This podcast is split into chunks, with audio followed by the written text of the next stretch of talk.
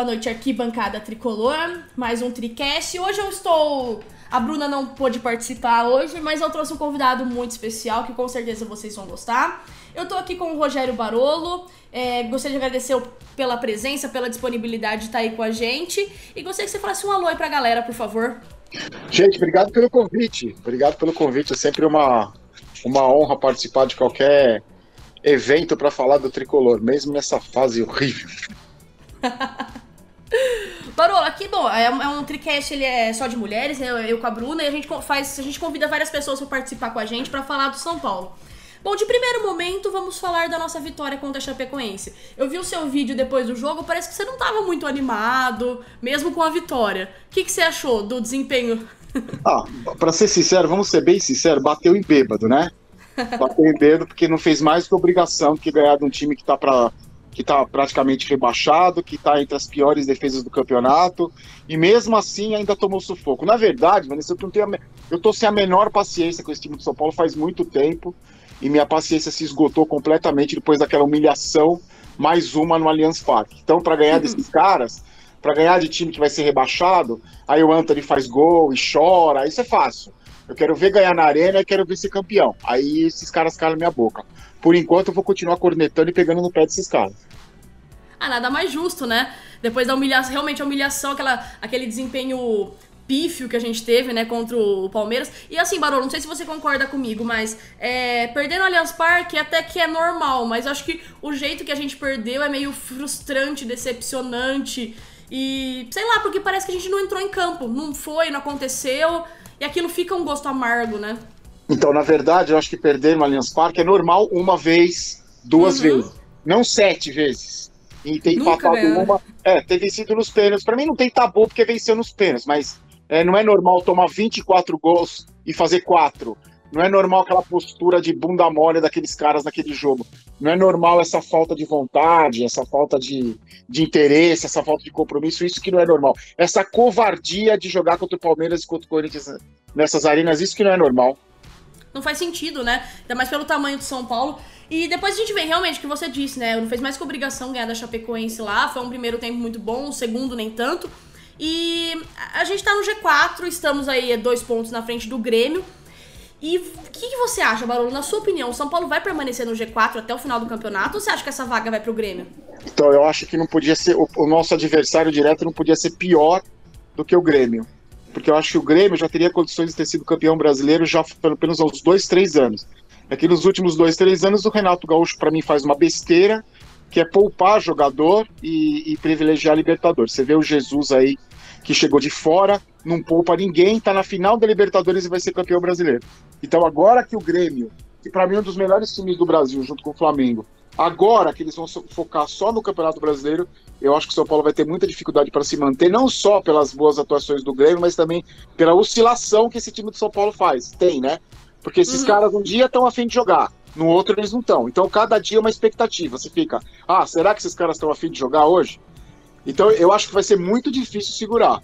Mas é, é o que resta para esse ano, né? Miseravelmente, Sim. o que resta para esse ano é uma vaga direta na Libertadores. Eu acho muito difícil, principalmente porque o nosso principal adversário é o Grêmio. E assim, Barolo, acho que como você disse que ganhar da Chapecoense era obrigação, eu acho que do Fluminense dentro do Morumbi acho que é mais ainda, né? O Fluminense também tá brigando lá na zona de rebaixamento e talvez é, tá, tá brigando ali, né, pra, pra não cair. E você acha que a gente. Porque assim, é uma coisa que você disse é verdade. A gente não sabe o que esperar do São Paulo. Um jogo vai bem, o outro mais ou menos, o outro péssimo. Então a gente não sabe o que esperar do próximo jogo. A gente é muito difícil a gente ter uma uh, regularidade e continuar. E você acha que uh, do Fluminense, você acha que a gente vai ter um bom desempenho diante do Fluminense? Então, é difícil saber, né? Porque é aquela uhum. coisa, você nunca. Não é nem. É claro que o Diniz ainda tá é, implantando a filosofia de jogo dele. É claro que ainda quando ele foi contratado, eu falei que ele leva tempo para os jogadores se acostumarem. Isso é uma coisa. Mas o, o, que me incomoda no São Paulo é a postura, né? É a atitude dentro de campo. Então você nunca sabe qual vai ser a atitude desses caras dentro de campo. Então por isso que não dá para cravar que o São Paulo passa pelo Fluminense, passa pelo Atlético Paranaense, que são os dois clubes que o Diniz dirigiu, os é. últimos dois clubes dele. Então não dá para saber, por isso que eu fico cornetando e cobrando esses caras. É, a, gente, a gente precisa cobrar a postura desses caras, a atitude desses caras dentro de campo. Porque vai me dizer qual o elenco do futebol brasileiro, quais os elencos do futebol brasileiro são melhores que o do São Paulo hoje. São muito poucos os elencos que são melhores, talvez do Palmeiras uhum. e do Flamengo. O resto, os principais times estão todos no mesmo nível. Então a questão é jogar bola. A questão é ter atitude dentro de campo. Eu só não sei se o Diniz vai ter essa capacidade para cobrar esses caras, porque foram esses caras que trouxeram o Diniz. Então, ao mesmo tempo que você espera que esses jogadores joguem pelo treinador que eles trouxeram, ao mesmo tempo o treinador fica refém desses caras. Então, é. será que o Diniz vai ter pulso de colocar o Daniel Alves na posição que o Diniz acha melhor de jogar, não o Daniel Alves acha melhor? Será que o, que o, que o Diniz vai ter é, peito de tirar o Daniel Alves no dia que ele estiver mal? Ele tirou contra a Chapecoense que ele estava se sentindo é, com desconforto muscular. Essa é a minha preocupação. Eu conversei com alguns ex-jogadores e todos eles me disseram: o Diniz vira refém dos caras. Quando os caras contratam o cara, o treinador vira refém. Ele tem que ter muito pulso para tomar o time nas mãos, senão ele fica refém desses jogadores, que são jogadores experientes, são jogadores mais velhos. Por isso que a gente nunca sabe como, o que vai esperar do São Paulo. Eu concordo. E aproveitando agora falando do Fernando Diniz, é, o Danilo Henrique mandou aqui no nosso Facebook, Barolo, falando assim, ó, falando que é muito seu fã e queria perguntar para você se você acredita uh, no trabalho do. Se, se, você tá gostando do trabalho do Fernando Diniz e se você acredita no Pablo. Cara, eu gosto muito do Pablo. Eu acho que tecnicamente é um jogador que, que realmente é, é diferente. O problema são as lesões do Pablo, né? O problema são as lesões do Pablo, que se prepara num, num clube que tem um departamento físico ridículo, que não prepara ninguém, e tem um departamento médico que não recupera ninguém. Então ele sofre com as lesões. O Pablo, é, antes do jogo contra o Fluminense, o São Paulo disputou 54 partidas, ele ficou de fora 24 e custou uma fortuna. Eu gosto do Pablo. Para quem teve Trellis recentemente, o Pablo é Pelé. Para quem teve é, é, Trellis, o Pablo é Cristiano Ronaldo. E aí você olha para o banco de reservas, tem o Raniel, tem o Elinho. Então, pô, o Pablo é diferente. O Pato eu acho que é um jogador diferente. É, eu acredito muito sim. E o Fernando Diniz, aquilo que eu falei quando ele foi contratado. O Fernando Diniz ele é um cara que tem ideias avançadas, ele é um cara moderno, ele acredita naquele trabalho dele, naquela filosofia dele e vem mantendo já faz muito tempo. Só que ele é um técnico perdedor, ele não ganhou nada no futebol brasileiro até agora, só em categorias é, é, inferiores. Agora, é, ele precisa de tempo para trabalhar, para implantar as ideias. Nunca teve um elenco tão forte na mão como ele tem agora. Só que o problema é que a última coisa que o São Paulo tem é tempo. E a torcida menos paciência ainda do que, já, do que tem tido nos últimos anos. então a missão, dele, a missão dele é difícil. Eu acho que esse ano já acabou, foi mais um ano perdido. Eu acho que o G4 é obrigação, embora ache muito difícil classificar. E aí esperar ano que vem. Eu acho que vai ter que vender jogador, porque essa gestão é ridícula, já está devendo, e vai ter que vender jogador. Acho que vai contratar muito pontualmente, porque não tem dinheiro para contratar, e a gente vai uhum. ter que se virar com o que tem aí. Não, é complicado. Até uma, é, foi bom que você falou isso, porque o Kelvin mandou no, no Instagram pra gente, fazendo. Per, perguntando a nossa opinião em relação se o Fernando Diniz deve ficar para Libertadores caso o São Paulo se classifique e quais nomes do mercado a gente acha uma boa. Bom, eu acho que o Fernando Diniz tem que ficar para Libertadores porque não faz sentido ele sair agora, né, no desenvolvimento do trabalho, chegando que vem a gente tirar o cara. E pro ano que vem, eu, eu gostaria muito que a gente trouxesse um meio de campo armador que fosse criativo e que desse ligação para esse, pra esse time. Provavelmente a gente vai vender jogador, né, até o final do ano, vender algum dos meninos aí. E tem que analisar isso também, quem que a gente vai repor. Mas porque a gente fez muitas compras esse ano e quais que foram realmente efetivas. Eu acho que tem que ser realmente pontual e isso tem que fazer sentido pro time ano que vem. A Libertadores pode ser um grande chamativo. E ir pra Libertadores direto pra fase de grupos já é uma grande coisa para tra trazer jogador. E um Daniel Alves, eu acho que é para jogar Libertadores, né? Pelo amor de Deus. E agora eu queria saber sua opinião também, Barolo, em relação a isso. Se o Fernando Diniz deve ficar, é o Kelvin que perguntou. E quais nomes do mercado você acha que é uma boa pro ano que vem? Não, eu acho que agora o Fernando Diniz tem que ficar. Eu acho que ele tem mostrado um certo resultado. Não dá para dizer que o trabalho dele é ruim. Eu acho que o trabalho dele tem que ser avaliado a partir do ano que vem, porque se ele não vai dar para avaliar nada. Mas o problema, eu estou chegando à conclusão cada vez mais que o problema do São Paulo não é treinador, não é, não é jogador, não são as contratações, é uma estrutura podre, uma estrutura viciada, que está viciada há muitos anos. Então você traz jogador do peso do Daniel Alves que até agora não conseguiu render. Você traz tantos treinadores que já passaram que não conseguiram render. Eu acho que vem desde a presidência, desde a diretoria, esses conselheiros omissos, esse presidente, o pior presidente da história, esse departamento médico, departamento físico. É um, é um clube pessimamente administrado. E é claro que reflete isso tudo dentro de campo. Agora, a gente espera que tenha um mínimo de planejamento para o ano que vem. Que não vá disputar aquela Copa do Pateta, lá, aquela Copa ridícula daquela Florida Cup, que hum. faça um bom planejamento físico, dependendo da classificação que ficar no Campeonato Brasileiro, vai disputar pré-Libertadores de novo, que já compromete todo, todo o trabalho, todo o planejamento. Mas e, e eu não vejo nome no mercado nenhum para substituir o Fernando Diniz agora.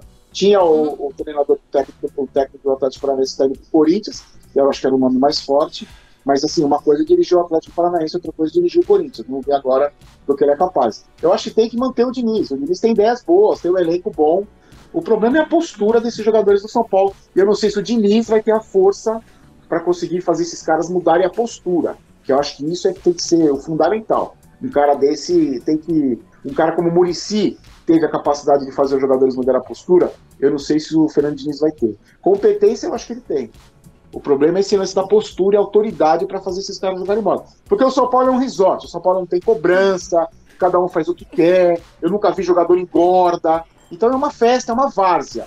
Então tem que ter alguém para assumir a autoridade e cobrar esses mimados, aí, cobrar esses acomodados que estão lá ganhando milhões e para ele se perder ou se ganhar dá na mesma. Isso é o que mais me irrita nesse time. ah, eu tenho o mesmo sentimento. E assim, é, é, que envolve muita coisa mesmo, Barolo, como você disse, né? É dentro de campo, é fora de campo, é nos treinamentos, é o que a gente. É a, a, postura é o que mais nos incomoda, eu acredito. E a torcida realmente está ficando cada vez mais sem paciência e com toda razão, porque são sete anos sem título, né? Sete anos que a gente tá aí esperando, sete, indo para oito já, né? Que esse ano praticamente já foi. E a gente vive de ilusão, fomos pra final do Paulista, mas não deu em nada. A gente teve cinco partidas aí, ganhamos do brasileiro, depois voltou tudo a mesma coisa. E é complicado. Agora, jogadores, você acha que o São Paulo tem que trazer mais alguns jogadores para comprar, vir para jogar, para compor elenco pro ano que vem? Eu acho que o São Paulo. Não, eu acho que compor elenco, você pode compor elenco com os meninos da base. Eu uhum. acho que tem, tem, que fazer algumas contratações pontuais. Assim, claro que falta um meio de ligação. Eu acho que falta um, um. É que a gente tem atacante que não, que não joga, né? A gente tem atacante que não faz gol. Teoricamente, o Pato resolveria o problema, o Pablo resolveria o problema do ataque não resolveram. É esperar esses caras entrarem em forma. Eu acredito que eles em forma. Mas o problema é esse, né? Será que vão entrar em forma? Eu acho que precisa do lateral, pelo menos para fazer sombra para o Reinaldo. Porque o São Paulo contratou no ano passado, em vez de contratar um, um lateral para ser titular, contratou um lateral para ser reserva do Reinaldo. Então era para ter contratado um, um, um lateral para colocar o Reinaldo na reserva. Não um, um lateral horroroso, que é esse Léo aí, para ser reserva do Reinaldo. Então eu acho que a gente precisa de meio campo que saiba jogar. Acho que a gente tem muito cabeça de base no meio de campo. Jogadores que a gente não tem, como no Palmeiras, tem o Bruno Henrique e o Felipe Melo, são jogadores que fazem gols, que chegam na área. Eu não gosto desse tipo de volante brucutu, que só sabe marcar, que a gente tem um monte, Jusilei, Hudson, Luan, são cabeças de bagre que só sabem marcar. Eu acho que o futebol uhum. moderno hoje não tem mais espaço para esses caras. Então eu acho que ainda tem umas contratações pontuais que precisam ser feitas e principalmente o meio de ligação. Mas eu acho que com o elenco atual dá para se virar. Um ou dois contratados aí dá para se virar. O problema, falo de novo, é a postura. Se não tiver postura, pode contratar o Messi que não vai resolver o problema do São Paulo. E, bom, Barolo, é, realmente a gente tem aí mais oito jogos nesse brasileiro, né? Realmente acho que envolve muita coisa é, todo, todo esse, esse marasmo que a gente vem vivendo é complicado, porque a gente fala assim, troca, troca treinador, volta treinador, muda treinador, muda jogador, é, o cenário é diferente, mas a gente continua perdendo nas arenas, não conquistando títulos, amarelando em certos momentos, chegando no final dos campeonatos e não conseguindo é, alcançar. E, bom, falando de treinador, você acredita que ano passado, quando a gente tinha o Aguirre, a gente tava num caminho bom, mas aí os jogadores, não sei o que aconteceu ali, a gente não sabe, né? Mas você acha que ele, se ele tivesse continuado, talvez a gente teria um, ganhado títulos esse ano? Seria um caminho diferente? Então, quando o Aguirre foi contratado, eu falei e continuo mantendo até hoje. Ele é um treinador nota 6. Nota 6 porque ele repetiu os mesmos trabalhos em todos os clubes do Brasil por onde ele passou. No Internacional uhum. e no Atlético Mineiro foram os trabalhos mais recentes dele, ele fez a mesma coisa. O Aguirre começava muito bem os campeonatos e logo, em, em, pouco, em pouco tempo, o esquema de jogo dele era marcado e o time decaía e entrava em crise e ele acabava sendo mandado embora. No São Paulo aconteceu a mesma coisa. O Aguirre tinha um esquema de jogo, que é um esquema de jogo que não tem nada a ver com a história do São Paulo, que era o, o São Paulo dava bola para o adversário, em 40 anos como torcedor eu nunca vi isso acontecer. O esquema do São Paulo, o esquema do São Paulo foi manjado. Eu lembro que no jogo São Paulo e Fluminense, São Paulo e América Mineiro. O técnico Adilson Batista, antes do jogo começar, falou assim: a gente sabe como o São Paulo joga e a gente vai anular o sistema de, de jogo de São Paulo. O jogo foi um a um. O Adilson Batista anulou a Gui. Aquilo foi o princípio do fim. O Agui começou a decair, ele não tinha outro esquema de jogo, perdeu jogadores importantes que, que mantinham aquele esquema de jogo, não tinha peça de reposição. Perdeu o vestiário e aí um abraço. Tanto que ele não, não foi para mim um time expressivo, expressivo está na Arábia. Eu não acredito que o Aguirre era a solução. Para quem tem memória curta, eu só quero lembrar do último jogo do Aguirre, que foi na Arena Corinthians, um empate de 1 a 1 que o São Paulo saiu atrás e empatou com o gol do, do milagroso do Brenner a postura ridícula do São Paulo, apática, que não conseguiu chutar uma bola, gol com o jogador a menos quase o jogo inteiro, desde o intervalo. Então, para mim, o Aguirre era aquilo. A, a, a, estrutura de jogo, o futebol que o, que o Aguirre apresentava era aquilo. E acho que se tivesse hoje o Aguirre, mesmo com esse elenco, estaria jogando, entregando a bola para o adversário, estaria sofrendo um monte de dificuldade e já estaria manjado hoje, não acredito que nem estaria entre os quatro.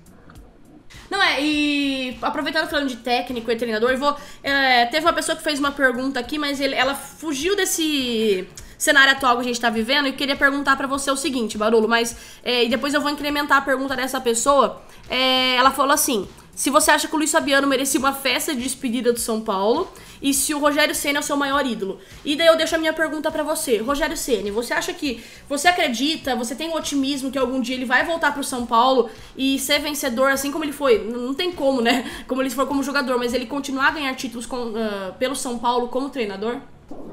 Eu acho que o Luiz Fabiano tem uma história no São Paulo, sim, mas ele não ganhou nada, né? Ele é um hum. jogador importante, ele é um jogador raçudo, fez muitos gols pelo São Paulo, tem uma identificação com o São Paulo, mas não ganhou título. Não sei se vale uma festa de despedida, talvez, até porque ele não tem mais nenhuma relação com o São Paulo.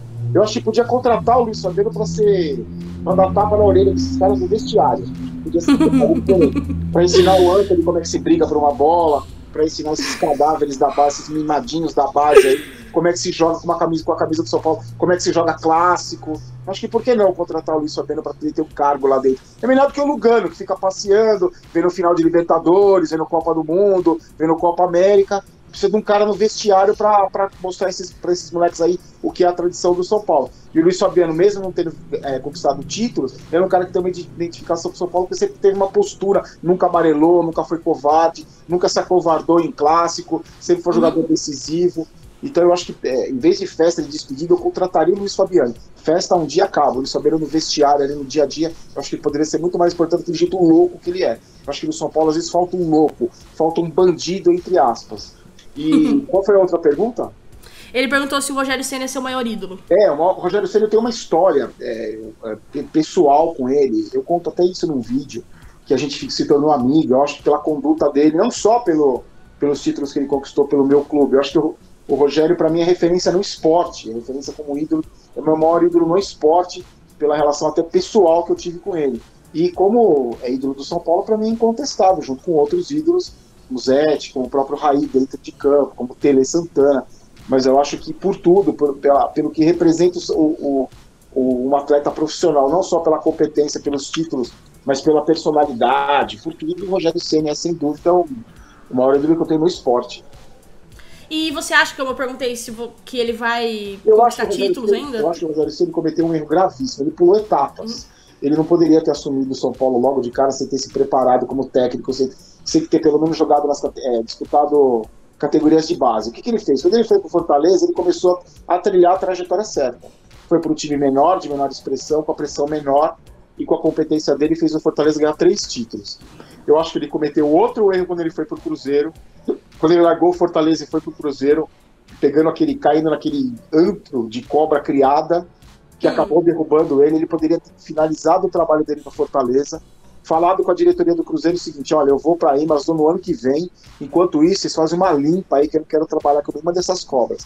Chegaria no Cruzeiro e começaria um trabalho com o Cruzeiro. Ele se, se equivocou, e a prova disso é que ele se estrepou, ele se deu muito mal e voltou para o Fortaleza. Eu acho que no Fortaleza ele está fazendo uma trajetória que fatalmente vai fazer com que ele volte para o São Paulo. Eu só quero que ele volte para o São Paulo maduro, sem pular etapas, passando por várias etapas como treinador. Chegue como um treinador experiente. Porque se ele chegasse agora, por exemplo, é, ia repetir o mesmo erro, ia acontecer a mesma coisa, ele não ia conseguir mudar essa mentalidade, até porque ele não tem ainda, ainda não tem capacidade para isso. Mas eu acho que é uma questão é, de tempo, e quando o Leco não estiver mais lá, porque eles são desafetos, isso mostra muito quem é o Rogério Ceni, né? Se ele é desafeto uhum. do Leco. Então eu acho que é uma, é, é uma questão de tempo ele voltar. Só espero que ele volte bem mais maduro do que quando ele saiu. E, Barolo, em relação à realidade do futebol brasileiro que a gente vive hoje, que a gente tem um Flamengo super na frente do Brasileirão, uma realidade que a gente já viveu há um tempo, que a gente, várias rodadas de antecedência, a gente ganhava o Brasileirão, que a gente sente muita falta disso, aliás. É, não exaltando o Flamengo, porque também não é tudo isso, mas o que, que você acha que a gente, a diretoria do São Paulo, nós podemos aprender com o Flamengo atualmente? Então, você vê, o Flamengo, o sucesso do Flamengo não é por acaso, né? Não é simplesmente que eles contrataram meia dúzia de jogadores. É uma, é uma série de fatores que culminam com o sucesso do Flamengo. O Flamengo, a primeira coisa que fez, a diretoria, foi sanar as dívidas. Isso já vem de um trabalho de muito tempo. É muito difícil fazer isso. Precisa de gente competente, precisa de gente do ramo para conseguir fazer isso. O Flamengo conseguiu. Contrataram jogadores pontuais a preços ótimos, muito melhor do que contratou o Palmeiras, mostrando, por exemplo, que não é só dinheiro ter dinheiro só não basta. O Palmeiras está aí o time mais rico e não ganhou absolutamente nada esse ano. Tá igual o São Paulo. É, o Flamengo, é, a diretoria do Flamengo tem uma, uma, uma, um carinho especial pela torcida. Nos jogos mais importantes ou menos importantes, a, torcida, a diretoria diminui o preço dos ingressos. Você vê o que acontece com a nossa diretoria, eles aumentam o preço dos ingressos. O, o Flamengo tem recorde de arrecadação, recorde de público, porque a, a, diretoria pensa na torcida do Flamengo. A diretoria do, a, a diretoria do Flamengo montou um departamento físico que faz com que os jogadores não sejam poupados e consigam chegar na final da Libertadores e vão ser campeões brasileiros. A diretoria do Flamengo montou um departamento médico que recupera um, um Diego em menos de três meses depois de uma fratura, que recupera o Arrascaeta 19 dias depois de uma cirurgia no joelho, que recupera o Rafinha em duas semanas depois que ele teve uma fratura na face. Eu tive a mesma fratura, fui liberado pelo meu médico seis meses depois para poder é, praticar uma atividade esportiva. O, o, Flamengo contratou jogadores pontuais para funções pontuais e contratou, teve coragem para contratar um técnico internacional de, de, de peso e, e, contratou um técnico que mudou o patamar do Flamengo. O Jorge Jesus chegou no Flamengo, a primeira coisa que os cariocas fizeram naquele jeitão carioca foi: ah, é Jesus, Jesus. Ele falou: meu nome não é Jesus, eu sou, aqui eu sou um mister. Então ele foi, obrigou todo mundo a chamá-lo de mister. Ele chegou pro Gabigol e não perguntou se o Gabigol tava indo pra balada, como é que tava a irmã, o namoro. Ele falou pro Gabigol que ele tinha que parar de ajeitar a bola antes de chutar, que ele ganhava tempo. Olha o gol que o Gabigol fez contra o Grêmio. Exatamente uma recomendação do técnico. Chamou um treinador profissional, que não era o Abel Braga, que é um paizão, que só existe no Brasil, isso de ser hum. paizão de jogador contratou um técnico profissional que tirou o melhor de cada jogador. Mesmo o Flamengo não tendo. Porque o futebol brasileiro é ridículo, né? O futebol brasileiro é uma várzea da várzea. Se eu tô assistindo o Champions League hoje, é outro esporte que esses caras praticam. Como é que pode um time como o Corinthians estar tá duas rodadas atrás disputando no G4? Então é lamentável a, a, a, situação do futebol brasileiro. O Flamengo é um pouquinho melhor e você vê a distância que está dos outros times. Então pois eu é. acho que tem muito que aprender, tem muito que aprender. Não é só contratar jogador, não é só ter dinheiro. É uma estrutura que precisa ser mudada. O Flamengo, é inadmissível que um clube como o Flamengo não tem estádio. É inadmissível que um clube como o Flamengo não venda mais camisa do, do que qualquer time do mundo, porque tem a maior torcida do mundo. Então, o que a diretoria do Flamengo fez nos últimos anos, colocou o time onde o time estava, ganhando só a Taça Guanabara. Hoje, que se profissionalizou, se, se mudou a mentalidade do Flamengo, é um time vencedor. E eu acho que com essa mentalidade pode continuar vencendo por muitos anos. Sim. É... Bom, é isso. E Barão, para finalizar, eu gostaria de saber a sua percepção e a sua, como eu posso dizer, o que você espera, a sua expectativa pro ano que vem. Porque, que nem como a gente disse, esse ano já foi praticamente. O que você espera pro ano que vem? Você tem expectativa ou você nem pensa muito nisso para não desanimar? Olha, eu vou falar uma coisa para você, Vanessa. Eu, eu fico muito é, com o pé atrás para ter qualquer tipo de expectativa. Eu, para ser análise fria, eu não vejo como. É, eu acho que essa fase vai durar muitos anos ainda. Porque o Leco ainda tem mandato até 2020. A gente está falando de mudança de mentalidade. Como vai ser a mudança de mentalidade do São Paulo com o Leco na presidência? Eu acho que no momento atual, para o ano que vem, o que a gente pode sonhar é, vai, ganhar um título aqui, um Campeonato Paulista, alguma, chegar numa semifinal de Copa do Brasil, fazer uma campanha digna do brasileiro. Voltar à trajetória de glórias que o São Paulo viveu anos atrás, eu acho que ainda demora muito tempo, porque não é de uma hora para outra. E não é simplesmente o Leco saindo, porque quem vai entrar no lugar dele, simplesmente, pelo que se tem hoje na situação do São Paulo, é o mesmo nível, é o mesmo grupo, é a mesma mentalidade. Não tem ninguém dentro do São Paulo hoje fazendo oposição para o Leco que você possa confiar que colocando essa pessoa na presidência possa mudar o clube de patamar. Então eu acho que assim como o Palmeiras sofreu desde Mustafa, desde aqueles dirigentes horrorosos do Palmeiras, como o Corinthians sofreu com Dualib, com a gente também vai sofrer. Esses estragos que o Leco está fazendo na, na, na, gestão do São Paulo, de, que o Aidar fez, que o Juvenal Juvencio no terceiro mandato fez, desde aquela época, esses estragos vão demorar muito ainda para serem é, desfeitos. Então eu acho que a perspectiva a curto prazo não é nada boa e eu acho que para mudar a situação para o São Paulo voltar a ser o que era antes, precisa de uma reviravolta. Ou o clube vira empresa, se estuda isso e o São Paulo volta a ser vanguarda, transformando o clube em empresa, que eu acho que é um assunto que tem que ser debatido, porque simplesmente não é uma questão de contratar centroavante para resolver o problema do São Paulo. Barolo, muito obrigada pela sua participação. É, a, a, a, galera mandou muitas perguntas, eu fui mandando aqui aos poucos e relacionando e juntando uma na outra para a gente não, não pegar muito tempo. Mas é isso. E espero aí que o São Paulo realmente volte aos trilhos, né? A nossa torcida. A gente fica revoltado. Todo mundo acompanha, eu vejo, acompanha muito você porque gosta de ver a voz do torcedor mesmo. É o que a gente busca trazer. Porque a gente tá cansado de ouvir a imprensa falar e muitas vezes aquela coisa séria, muito programada, que a gente é espontâneo, né? E por isso que a gente se identifica com você também. É, a voz, eu, eu procuro, eu, eu sou é, verdadeiro no, no, que eu torço, no que eu falo, o que eu penso, e assim, não falo nada para agradar ninguém, não falo nada para agradar jogador, não quero ser amigo desses caras, não quero ganhar camisa, não quero nada. Eu quero que o meu time seja campeão. Sabe qual é o meu sonho? O meu sonho, de verdade, é que um dia que esses caras ganhem um título, eles gravem um vídeo e me mandem dizendo: cala a boca, nós somos campeões. Só isso que eu quero. Só vou calar a boca com todo prazer. Cala a boca, velho louco, nós somos campeões. Esse é o meu sonho. Barolo, por favor, fala, é, fala aí das suas redes sociais pra galera te seguir, seu canal no YouTube, pra galera é, tô, te conhecer mais. Eu tô com dois canais agora. Eu tô com o Barolo Vídeos, né, que eu falo do São Paulo, e eu criei um outro canal para falar de futebol, pra não passar tanta raiva, chama Boteco do Barolo, Boteco com K.